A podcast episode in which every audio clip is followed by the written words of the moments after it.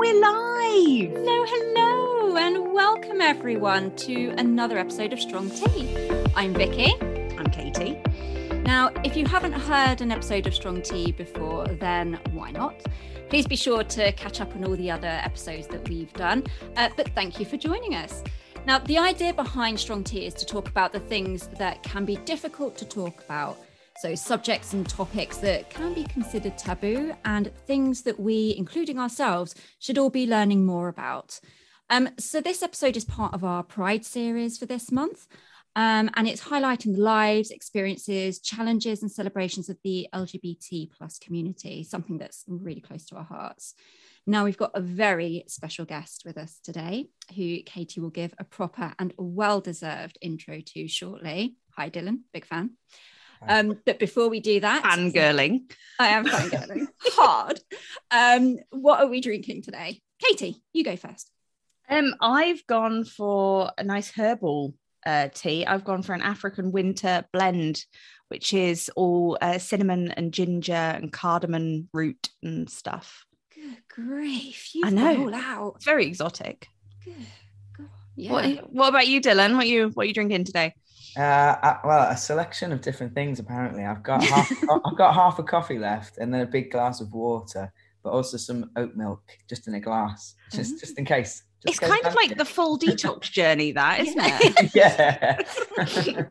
what about you, Vicky? What are you on today? I've gone for chamomile tea because I knew I'd be fangirling hard, so I didn't want too much caffeine, so I would be you know, well, scare Dylan off, quite frankly. so um could happen. Yeah. It could happen. It, it, could happen. It could happen still.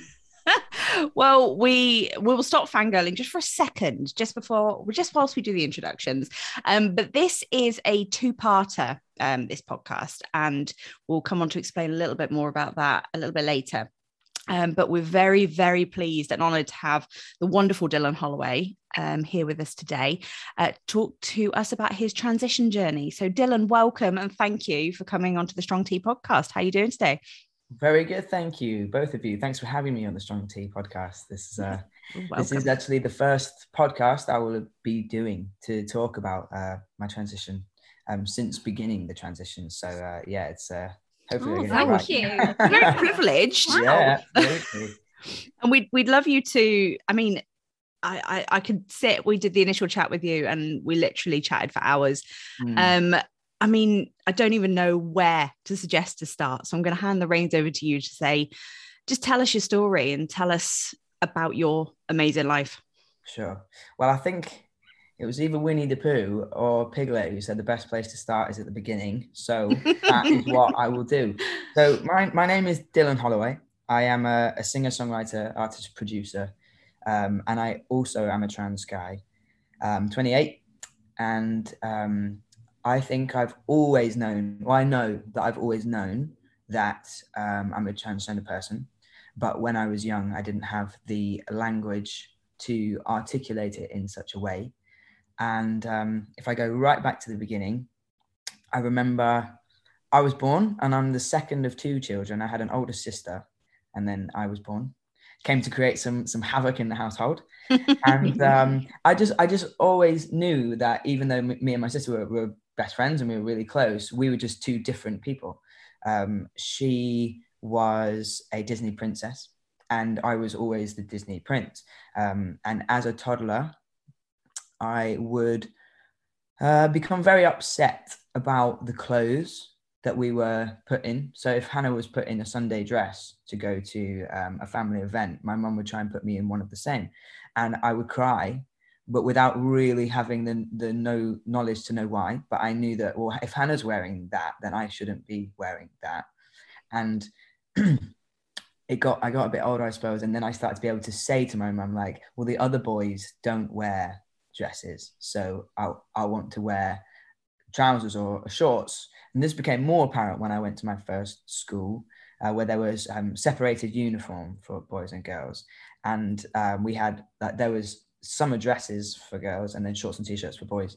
And i remember it was always so traumatizing every time that time of year would come around because i would it would be like i don't I, like i can't do that. It it feels so unnatural to me. And then i said to my parents like i, I don't want to wear it. So my mum bless her, she did go into the school and said he's well at the time she's she's going to wear shorts and t-shirt because doesn't want to wear this and I don't think you should have to make him wear it. So I, I, I did wear shorts and t-shirt to school, which was wicked. But still, it was it was it was only ever accepted that you know my child is different, but not as different as I was. You know, it was like okay, mm-hmm. well, my mum was like, well, you know, I've got I've got a daughter and I've got a tomboy, and I warmed to that as a as a label because it had the word boy in it. And I was like, okay, yeah, I can be a tomboy. Yeah, that seems like halfway or something. Like I, will go with that.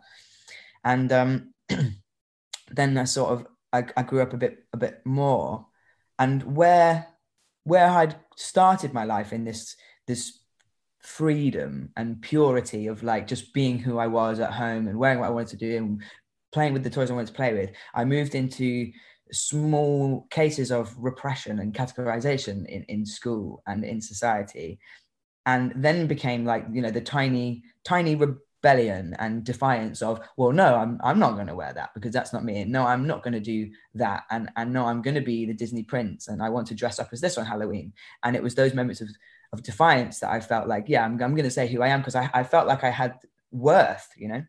And and then then it came to like pri- uh, primary school, secondary school, when there really became this big divide of of the binary of like you're either this or you're this, and if you don't fit into it, you're going to stand out and you're either going to be bullied or ostracized or really lonely. So you need to find a way to fit in, and you need to do it quick.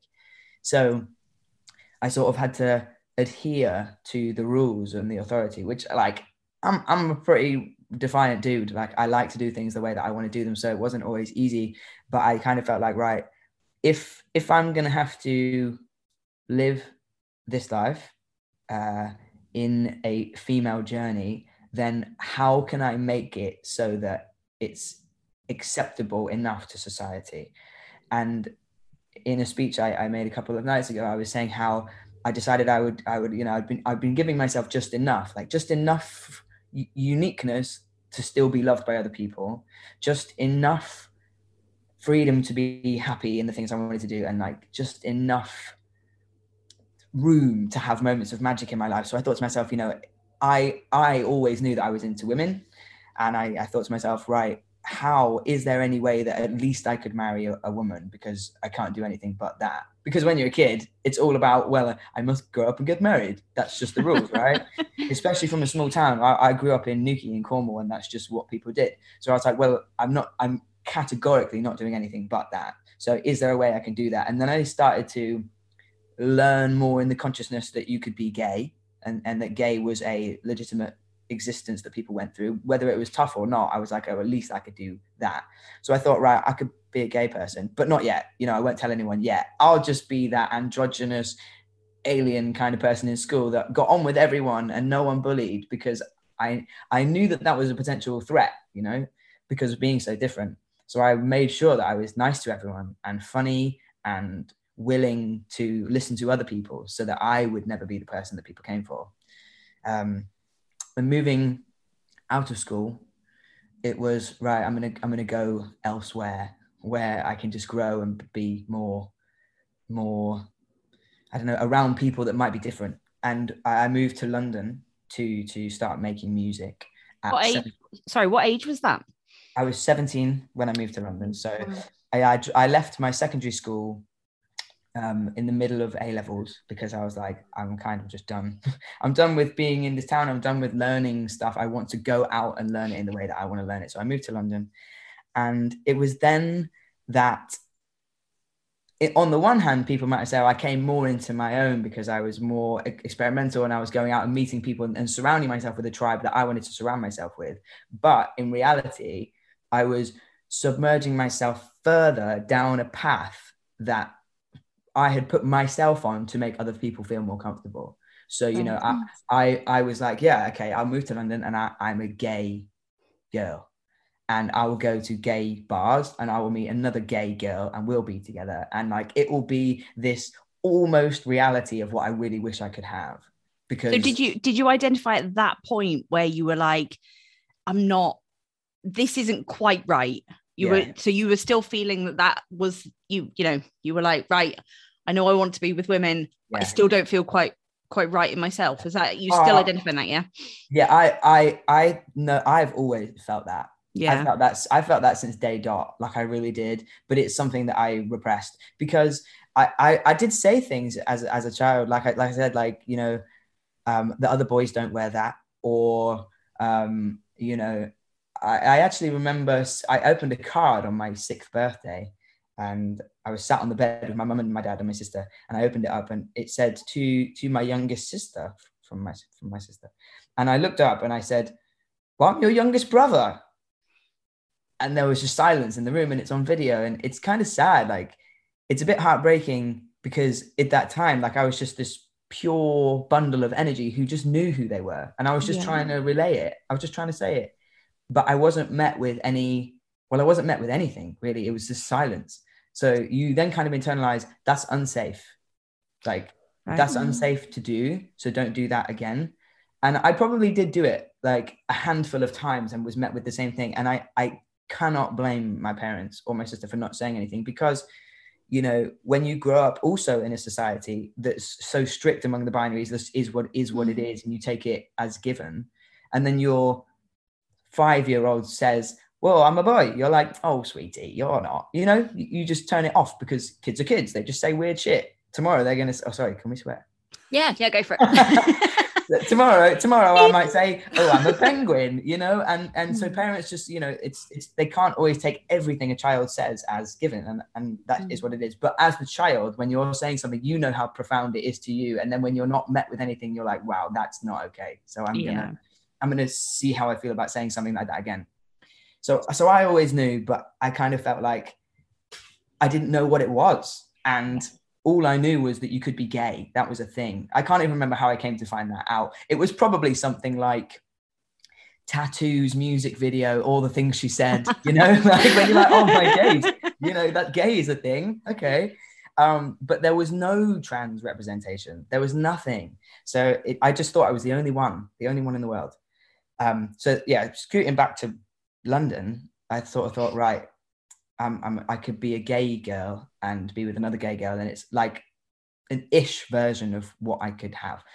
And even then, though, like I, I resented and recoiled in myself anytime anyone used the word lesbian, not because I have anything against it at all, but because it really didn't represent me.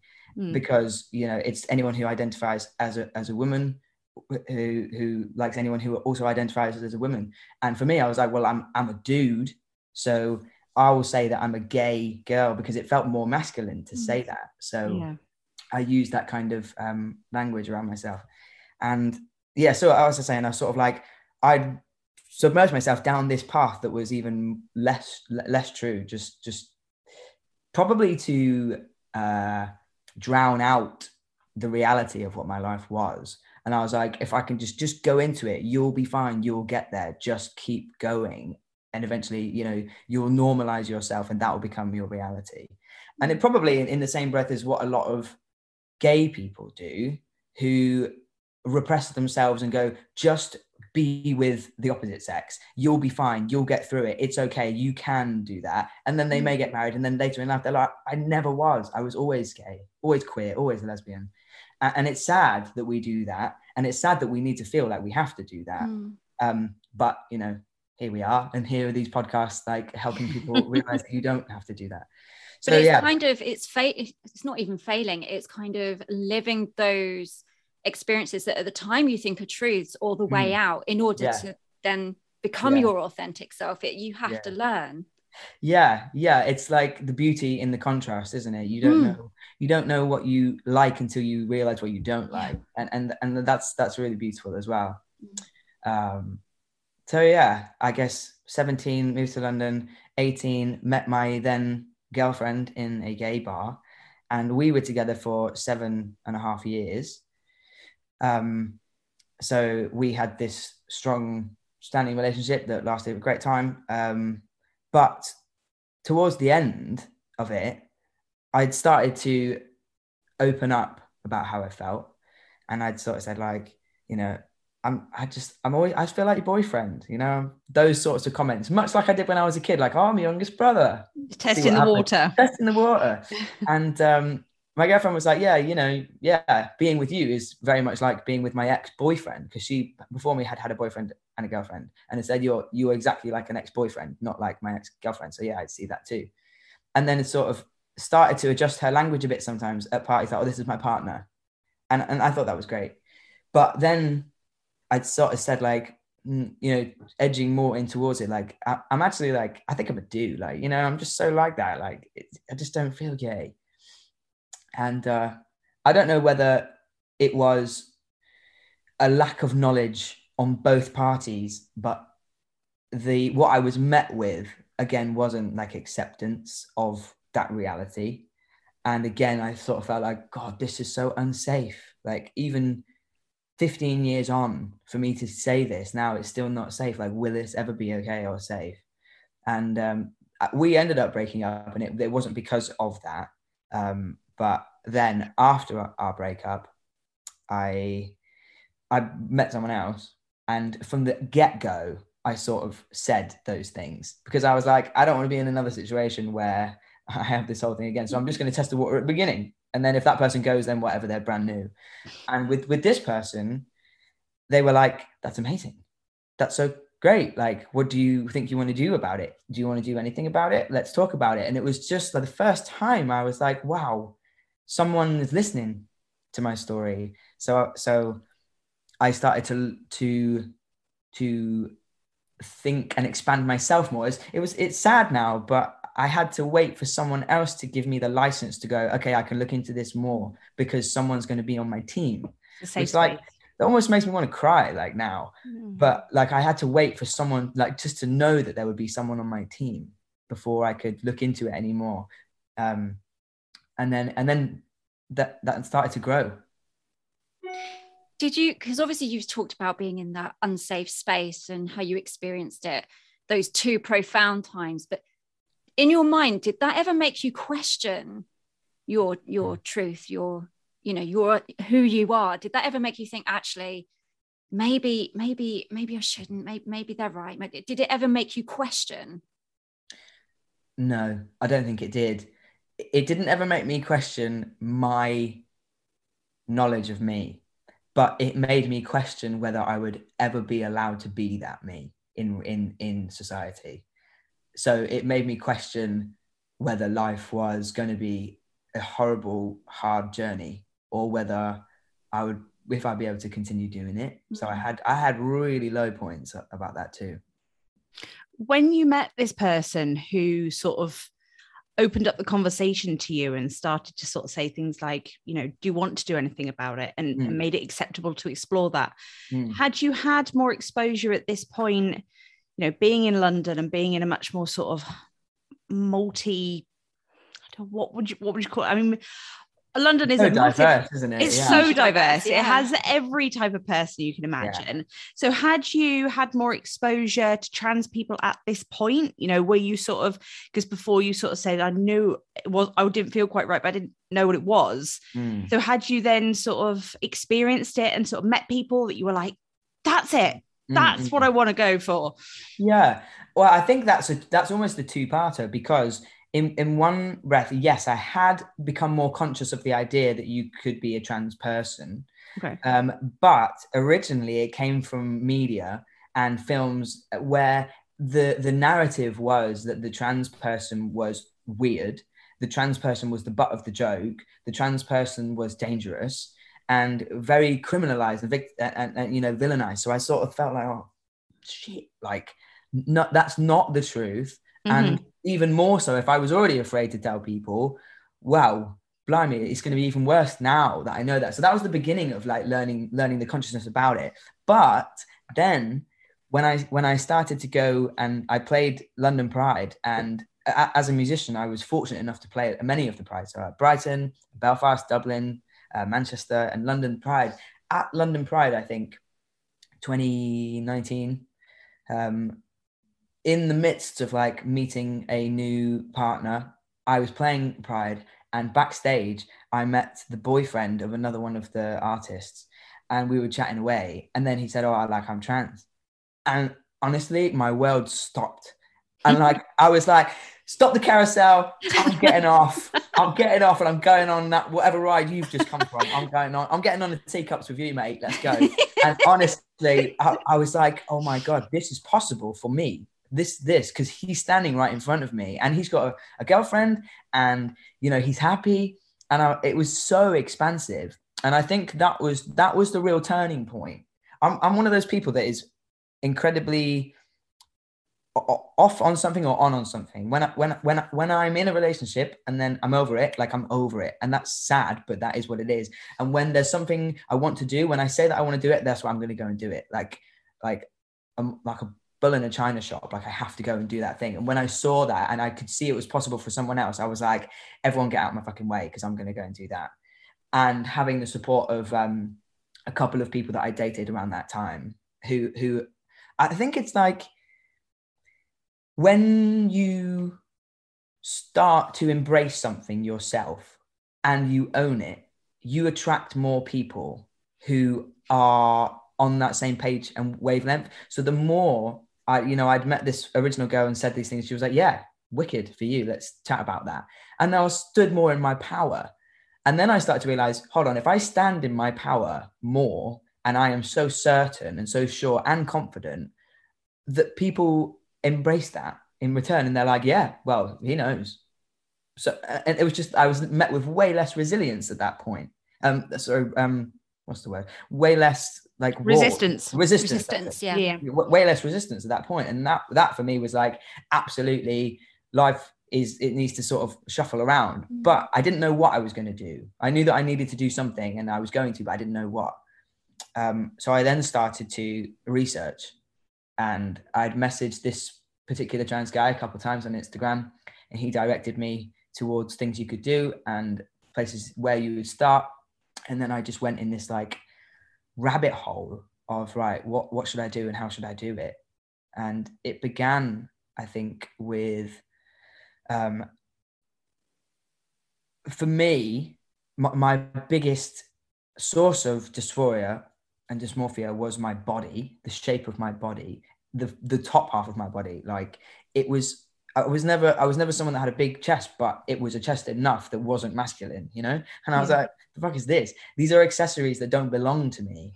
accessories i love that one, one, of, one of my one of my best friends at home said that to me once, and I was like, "That's so right." I was like, "They are random accessories that just don't belong on this mannequin. Like, what's happening?" So, so I was like, "That is my biggest f- f- form of like self hatred," and it had always been that way. Like w- walking up and down stairs, it was uncomfortable, or like having sex with someone, I have to keep my t-shirt on because I didn't want to to be exposed anywhere. So mm-hmm. that for me was number one. So I looked into top surgery first and what you have to do and the ju- hoops you have to jump through in order to do that. And I'd said to like my best friends in London at the time, like, this is something I'm into. And they were like, okay, cool. Like, let's do that. Do you do you think you are looking to anything else? Are you going to change your name? And I was like, all I can think about right now is being more comfortable in my body. And it was so consuming. This feeling of like when someone says, yeah, you you you can have something, you're like, well, I want it now, you know, and I have to have it now. And until I can get that, I can't concentrate on anything else. And uh, so I started putting the feelers out and to contact um, surgeons and and uh, gender identity clinics. Uh, and then lockdown happened, and I travelled back to Cornwall, and I was in my parents' home because I didn't want to pay rent in London uh, when everything was closed. So I was down there, and that gave me more time to be really reflective and alone with myself, and really like because I couldn't go and have that surgery at that time, and I and I realized the waiting list had a bit of time, so I was like, right, I have to just learn more about me, and as I started to unravel those things, it it became very painful to realize that actually this this is a bigger trauma than emailing a surgeon and hoping to have something happen overnight and that you need to heal more as a person and like that isn't going to come from just something external. You have to do some internal work and go back and like figure some shit out. Can I just say Mm. that takes people years to figure that out. Mm. That ta- you know, people who, like you say, want the answer straight away. They won't work on that inner workings Yeah. and you know the thought process. They won't work on that. They'll just go and get the work done and hope the rest follows. Yeah. So, But do you think do you think you would have done that had you not been forced to do it because of lockdown? Do you think you would have sort of shut yourself away and thought, I need to process this? Um, probably, probably a bit of both. Like, had had it lockdown really made that happen, it Mhm. was like the the rug being pulled out from under you, like like an earthquake. Like you, this is going to happen to you whether you like it or not. You're going to be forced to slow down, and I think that happened for the world.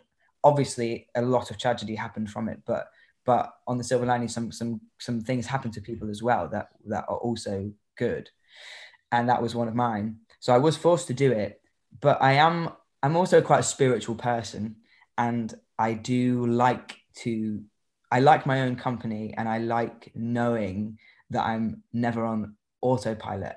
And that, that came from the, the existence of 20 years of being on autopilot that I was like, I don't want to do that ever again. Hmm. So now I'm going to be more conscious in my approach to my life and make sure that if I'm doing something, it's because of a genuine, authentic reason, not for external validation or not for ego. It, I'm going to do it because it's something that it means something to me. Oh my Um, god. Sorry. yeah. I'm just kind of yeah, I'm I'm nearly 41 and I've not I'm not even there yet. Do you know what I mean? It's just yeah, fascinating. So what happened? What happened next then? If you like after, I'm I'm assuming you had to wait till after lockdown for things to sort of start the ball rolling because of COVID being so, you know, shut down for everyone. Well, you would think that, but I I was also very proactive in things I could do. So I thought, right, what I really want to do. Well, because at this point, even though I was researching top surgery, let's say, I hadn't told my family how I felt. And I was forced to be in the household with them. And I was like, I'm gonna have to do that before I go and have some some kind of surgery and come back like woo, you know? so and, and also like I, I love my parents and i know they love me and i want them to know me you know? I you can't have a best friend but then keep a million secrets. So i wanted my parents to know who i am because i knew somewhere deep down that even though it might be scary to expose myself that they would they would love me still even though the world tells you that that might not be the case. Mhm. and it, so often people are so fearful parents are so fearful for their child to enter into a world that might not be so kind that they project onto them that it's the wrong thing to do when really they might know it's the right thing to do but they're so f- scared for their child. So i was like you know what? I'm just gonna have to do it. So i had that conversation with my parents. And then i was like right i can do things like i'll have my name changed. I'll get my my driver's license. I'll get my passport. I'll go to the the i'll email the banks and get those things changed. So i had that done. And then then i started to have because i did zoom consultations with uh, gender identity clinic. And i could do those things in zoom um, um, in lockdown. Before we get into that, I just want to know how did how did it go with your parents? How how did that conversation go? Because I know there'd be there might be people listening to this that Yeah. you know are, are terrified to do it. I know not everyone's experience is going to be the same, but how was it for you? Um, well, I don't. It's obviously not the same for all trans people, but I find that most trans people that I've spoken to often have this scenario where they've come out a few times in their life. So they come out originally, Mhm. perhaps as gay or queer or lesbian, and then later will come out as trans because you're sort of stepping stone over it, and that might change. Hope well, it hopefully it will change in the future because we're becoming more aware. But I so I, I'd had the the insight of doing it once before.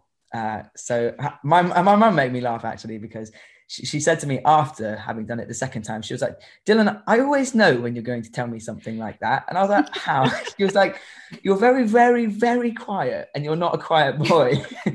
so very quiet, and then all of a sudden you do this big inhale, like, and she's like, and we're all just waiting to hear what it is.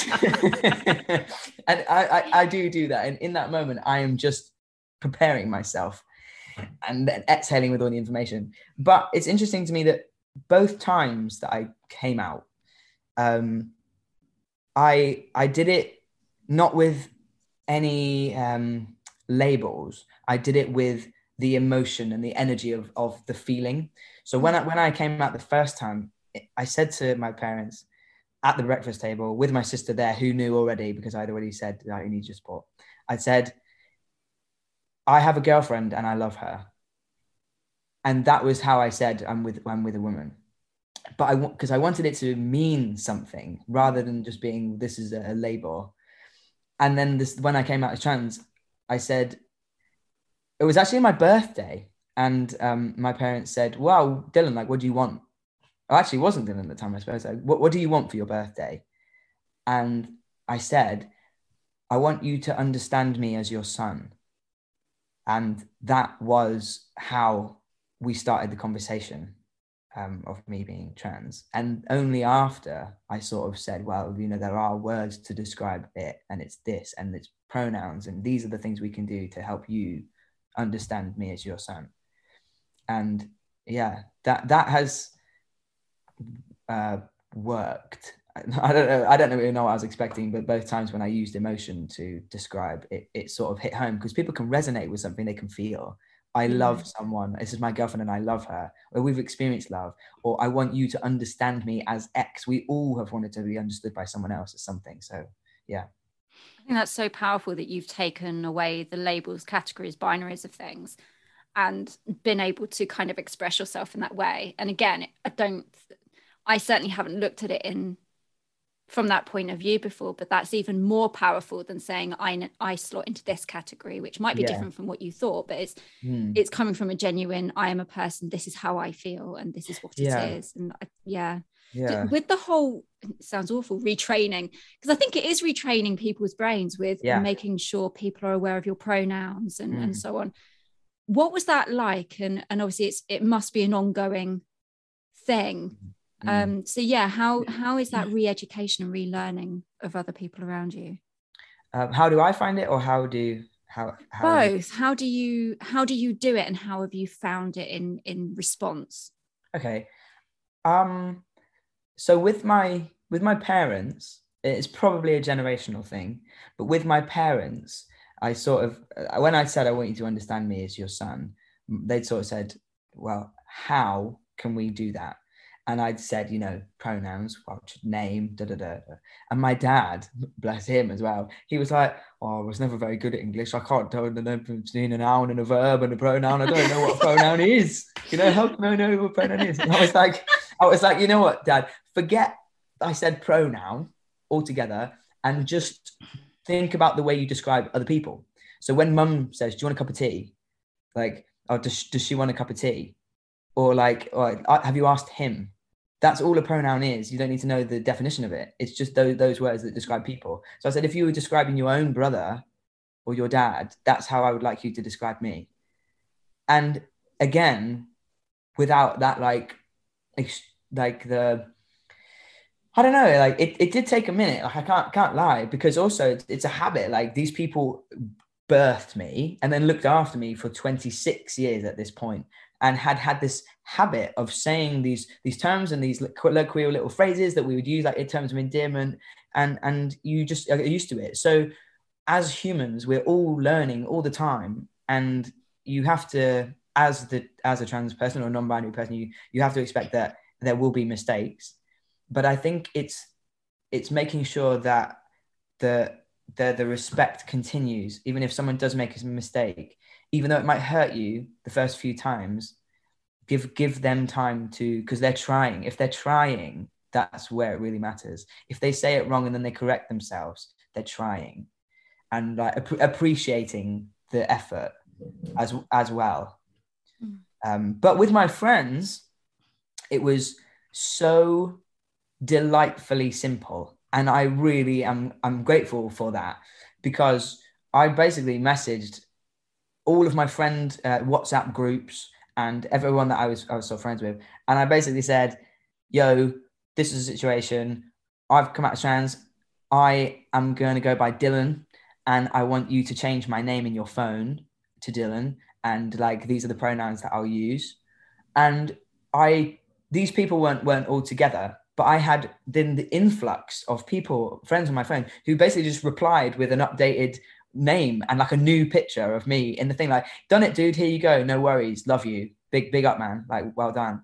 And it was just like, wait, no one's no one's even questioning this. No one's gonna say anything. You're all just supporting me. You mean I could have done this 20 years ago? Like, like it was just it was it was amazing and painful at the same time Mm. because I was like, shit, maybe I could have done this a long time ago and been more uh had more oomph behind what I was saying, more courage to be stronger in my approach to it before. But would I have learnt the same things? Probably not. So I'm happy to be where I am. Um, but yeah, everyone's been great. And then the, the, it's uh, yeah, it, it's hard to say because I know everyone's story is different, and not everyone will have that same response. We talked um, before we we got into those sort of um, details about your family and when you came out and things, Yeah. um, a little bit about surgery and things. And you mentioned gender identity clinics. Yeah. Now, for anyone that doesn't know what that is, I mean, Mm-hmm. it's probably self-explanatory from the name, but can you just explain what that is for a trans person? Yeah, so the Gender Identity Clinic is a it'll be a collection of um, uh, psychologists, uh, counselors, who basically uh, speak with you prior to accessing any medical transition uh, outlets. Um, so you you essentially have to be diagnosed with having gender dysphoria before you can access hormone replacement therapy, before you can have any gender realigning surgeries. Um, and they basically chat to you for well, I guess it would it would probably depend uh, upon the person, but you have an initial consultation of like an hour, and in that hour they'll ask you specific questions and gauge gauge your answers, I suppose.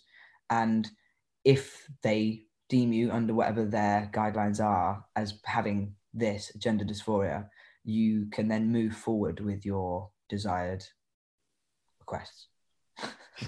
Okay. um, yeah. So you you went to one of these clinics. Did you say you were having these via Zoom consultations during COVID? Yeah. Yeah.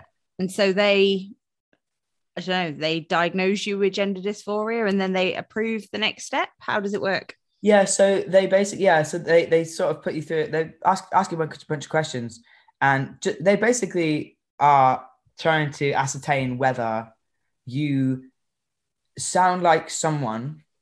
It, it's all it's all very almost a bit speculative, really, which is kind of painful because if you if you say you you you are something, then you, you are that thing.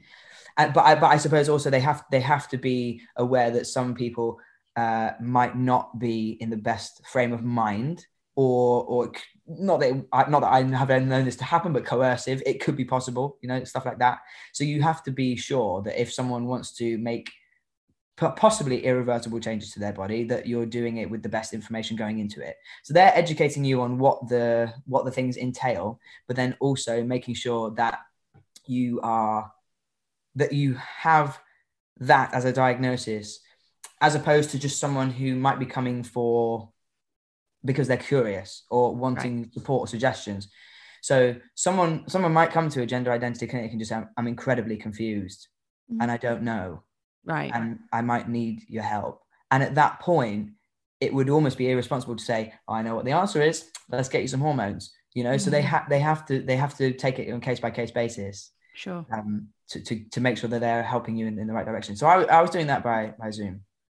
Um, I have to I have to ask because I don't think I I would be able to relate. And I, I just desperate to understand. Mm. when you had your top surgery done how how did you feel? Like how it, what sort of emotion came from that? Because obviously you've explained how how um the dysmorphia was such an issue for so long. Like what what emotion came from that I don't even know if I know if there's a word in the dictionary that describes the elation, the pure shackles being removed. It was it was almost like it was so blissful. I thought it couldn't. I thought for a second maybe this isn't even real, and I thought at one point I was like I might wake up tomorrow and I'll be back, and like I'm actually getting choked up now thinking about it.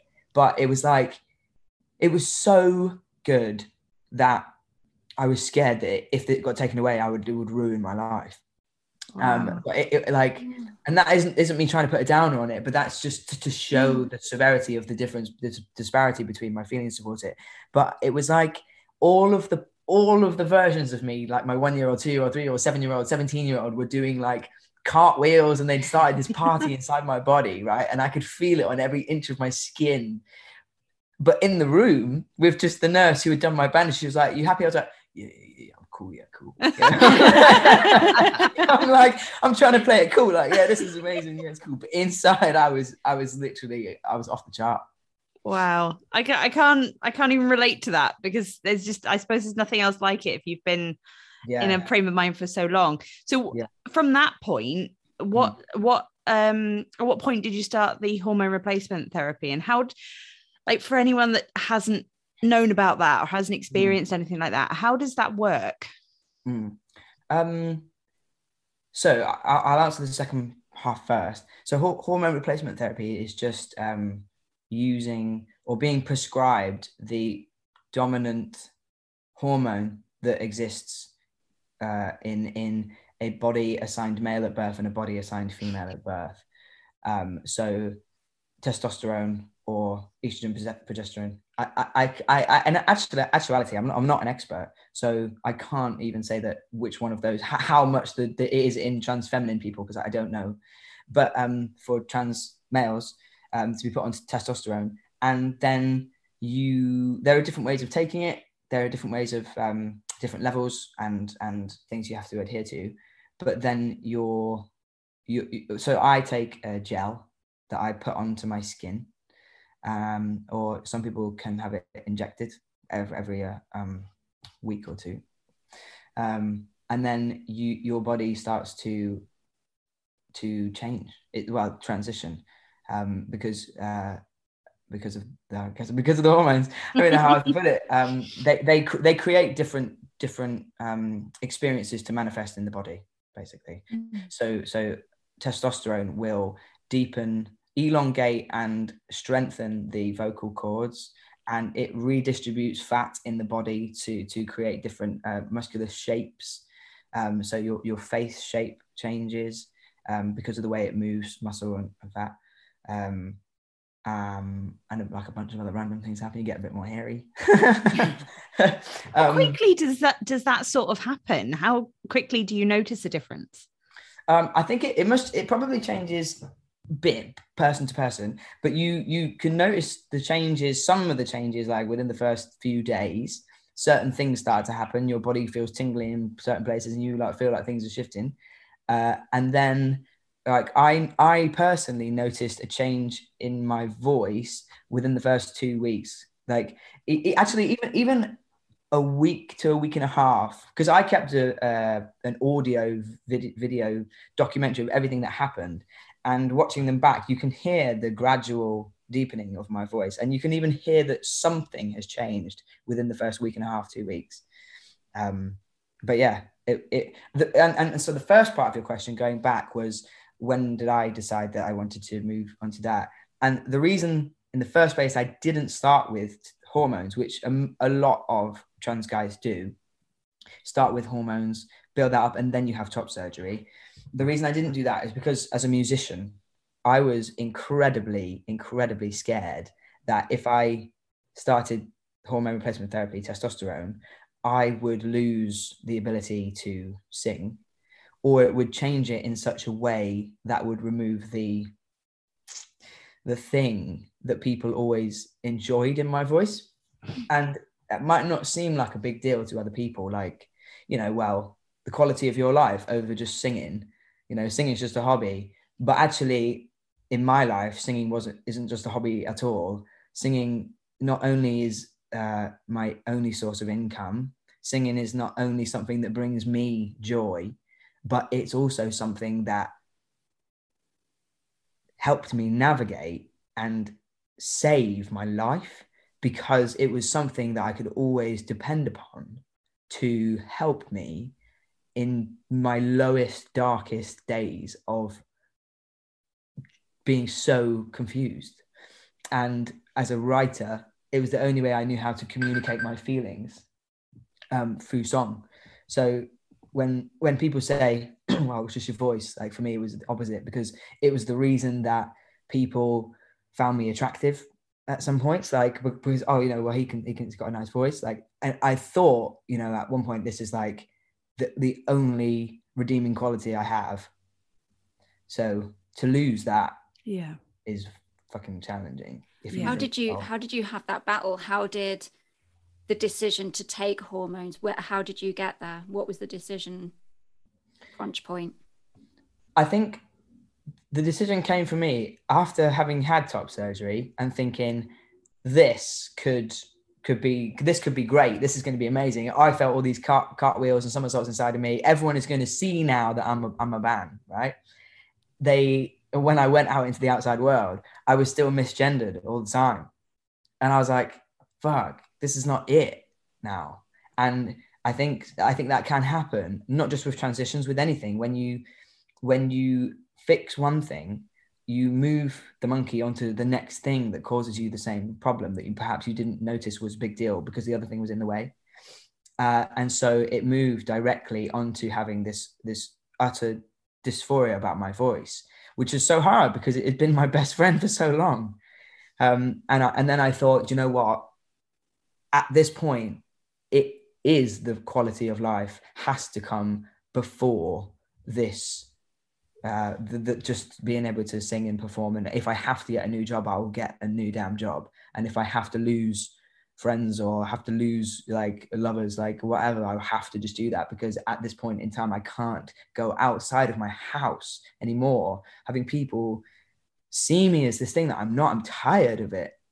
And that was really when I just turned and I was like, I have to do this. It's such a powerful, powerful message, I think, because you know, you've you've literally taken the ball by the horns, haven't you? Mm. And you've turned your complete life around. And mm. I know it's not easy for anyone to do that because it might be, you know, the people they're surrounded by or the life that they live or where they live, or, mm. you know, mm. they're just too too scared to do it. But I think your journey is so inspiring for people just everywhere because it's it's it's a, it's a, it seems to me like a journey of hope Mm, thanks. Do you? Yeah. Oh, go on. So, I was going to say, and it's I think for me because Strong Tea is all about educating people, and mm. you know, I think it's going to be inspiring for trans folk, but it's inspiring for cisgendered as well. I mean, just your story and how your thinking process as well. It's yeah. We're back to I don't have the I don't have the language. We're back to fangirling again, aren't we? stop, stop. Um, I, I suppose in terms of uh, your journey um, and what you've been through, you see, sounds like you've had a lot of support from you know your family and your friends.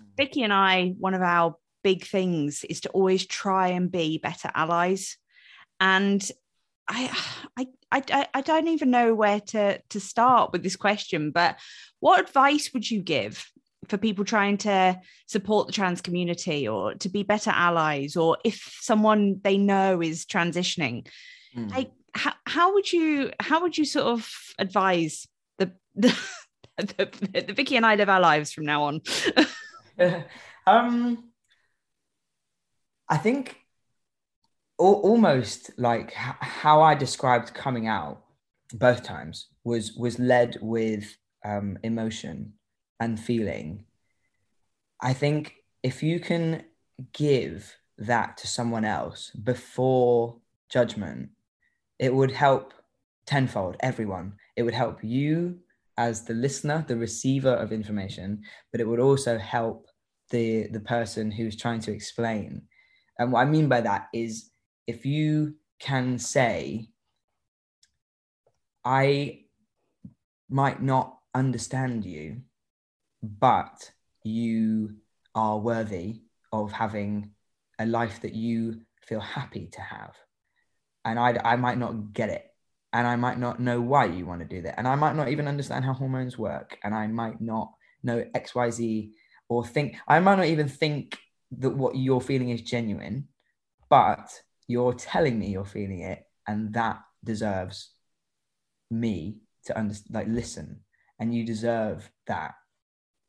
I think giving giving someone your love before needing to get it you know like a validation yeah yeah yeah yeah um and then research i suppose if there's something that you really want to help with you can learn about it. And it doesn't have to be so heavy. Mm-hmm. you don't have to read every trans book. You don't have to read all the manuscripts on what uh, each individual course of treatment will do.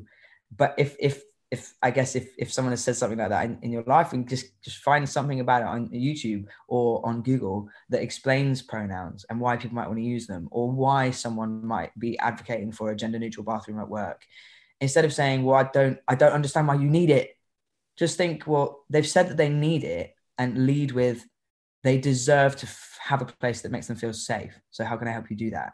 I don't. I might not get why you feel like you need that because I don't feel it, but for some reason or another, you do.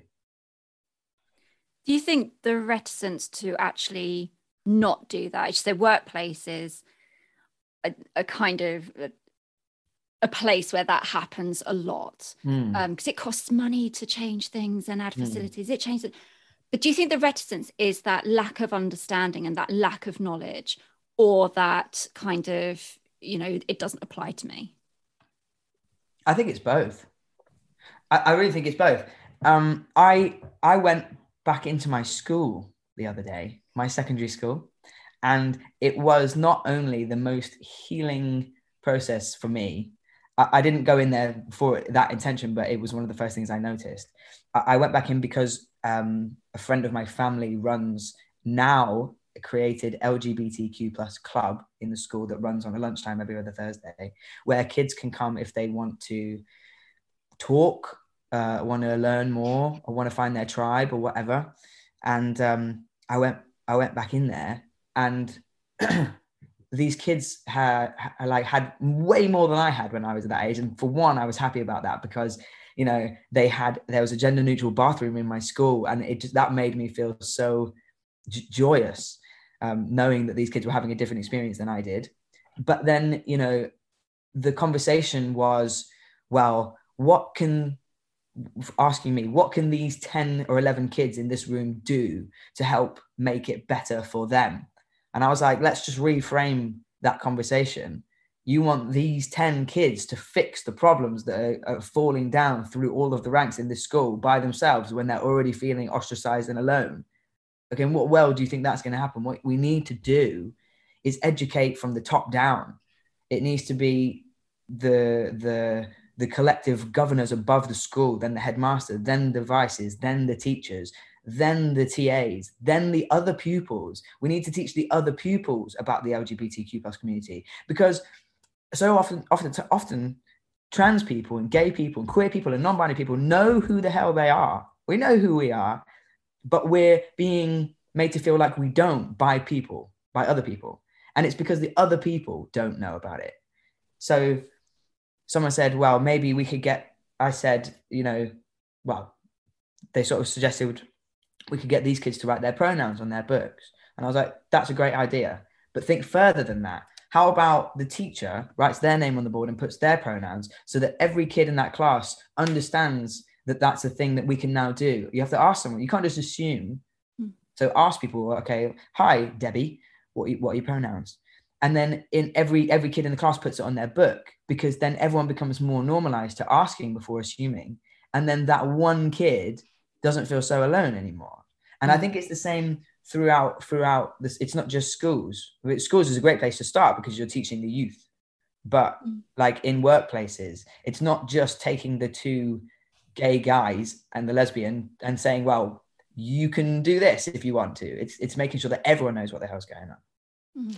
Do you think people are fearful? Um, I know when we had our first um, initial chat, and I was saying, "Oh my god, I don't want to offend you. If I say anything like yeah. out of line, and please tell me." Uh, mm. You know, Vicky and I are always very open and honest about trying to. We're trying to educate ourselves, and we're trying to learn. And mm. the LGBTQ umbrella is so vast and so varied that mm. it's impossible to understand and learn it all immediately. But do you think people are fearful um, probably specifically with trans and non-binary folk about misgendering and so mm. they sort of step back from it rather than confronting it maybe asking questions like how yeah. how would you feel if someone came up to you and you know and, and asked you about your journey um yeah i think people are fearful to get mm-hmm. it wrong because because some some people just don't care if they get it wrong but that's because they have their own insecurities mostly and they're projecting it onto other people. And then most people care if they get it wrong. So they go so hard. I think the way we described it last time was that when you come home pissed and you don't want to wake anyone up so you're trying to be really quiet in the house but you end up knocking more shit over because you're trying so hard. Yeah. Yeah. Right? And I, I, think it's the same in this context. Like people are trying so hard to say the right thing that they'll end up slipping up and making it worse and then over apologizing and then bringing it up again to make sure that it's just sometimes it's just like a, a quick oh, sorry correct yourself and then move on. And if it happens again sorry i've done it again i'll try harder and move on. And it's just those things. But i think if, if someone came to me and asked me hey hey man like can i just check what your pronouns? Cool i'm he him. You? What about yours? Because yeah. otherwise i'm assuming that i know what theirs is as well. And it goes both mm. ways. I think it's opening up that conversation to make it quite a normal thing um, and yeah, I mean, it, it, it might be something that hopefully in the future it changes, but perhaps there there will be some people who might find it quite tiring to always talk about their journey if they've been doing it for a long time, if they've always been berated, and only now that it's more in the public consciousness that they're becoming more accepted, they might be tired to talk about their journey, don't want to do it anymore. Um, and I think you everyone's going to have to take each person with their own like you, you can kind of judge from someone whether whether whether you can ask more questions or even just ask them are you happy to talk about it? Um yeah but checking in with the the, the decencies first i think is great. Yeah. Do you have a trans icon? Me yeah. I am my own trans icon. um, do I have a trans icon? Um, I, no, I don't have a trans icon, but there are people in the world who I who I think are brilliant.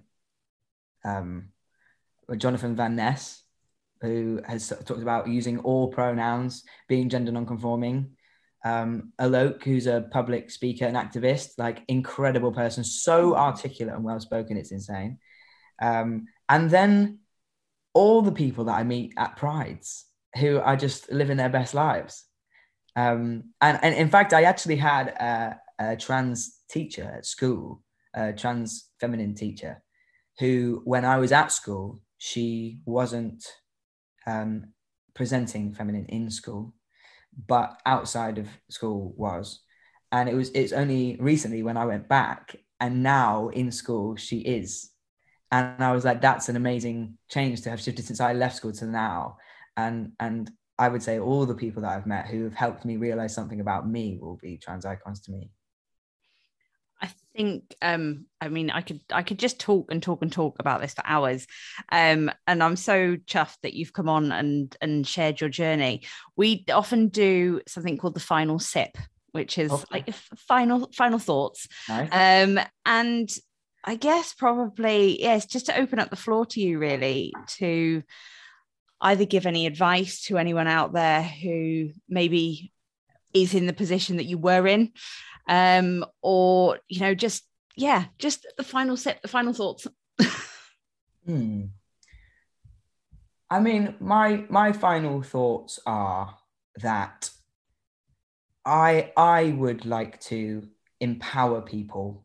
That's that's my I think part of my journey in life, my why I'm here um, I really want to give, like you said earlier, people the message of hope that if you can own and be in your own worth about who you are and be so sure of it for now, even if it changes again, because people are fluid. But if you can stand in it and confidently and say, This is who the hell I am, and everyone else needs to get on board with it, or you need to leave, I think that's when things start to change. And I, I know that it sounds harder because some people might not have the greatest of friendship groups at the time or such an understanding family or feel like it's it's it's something that's so fearful to do.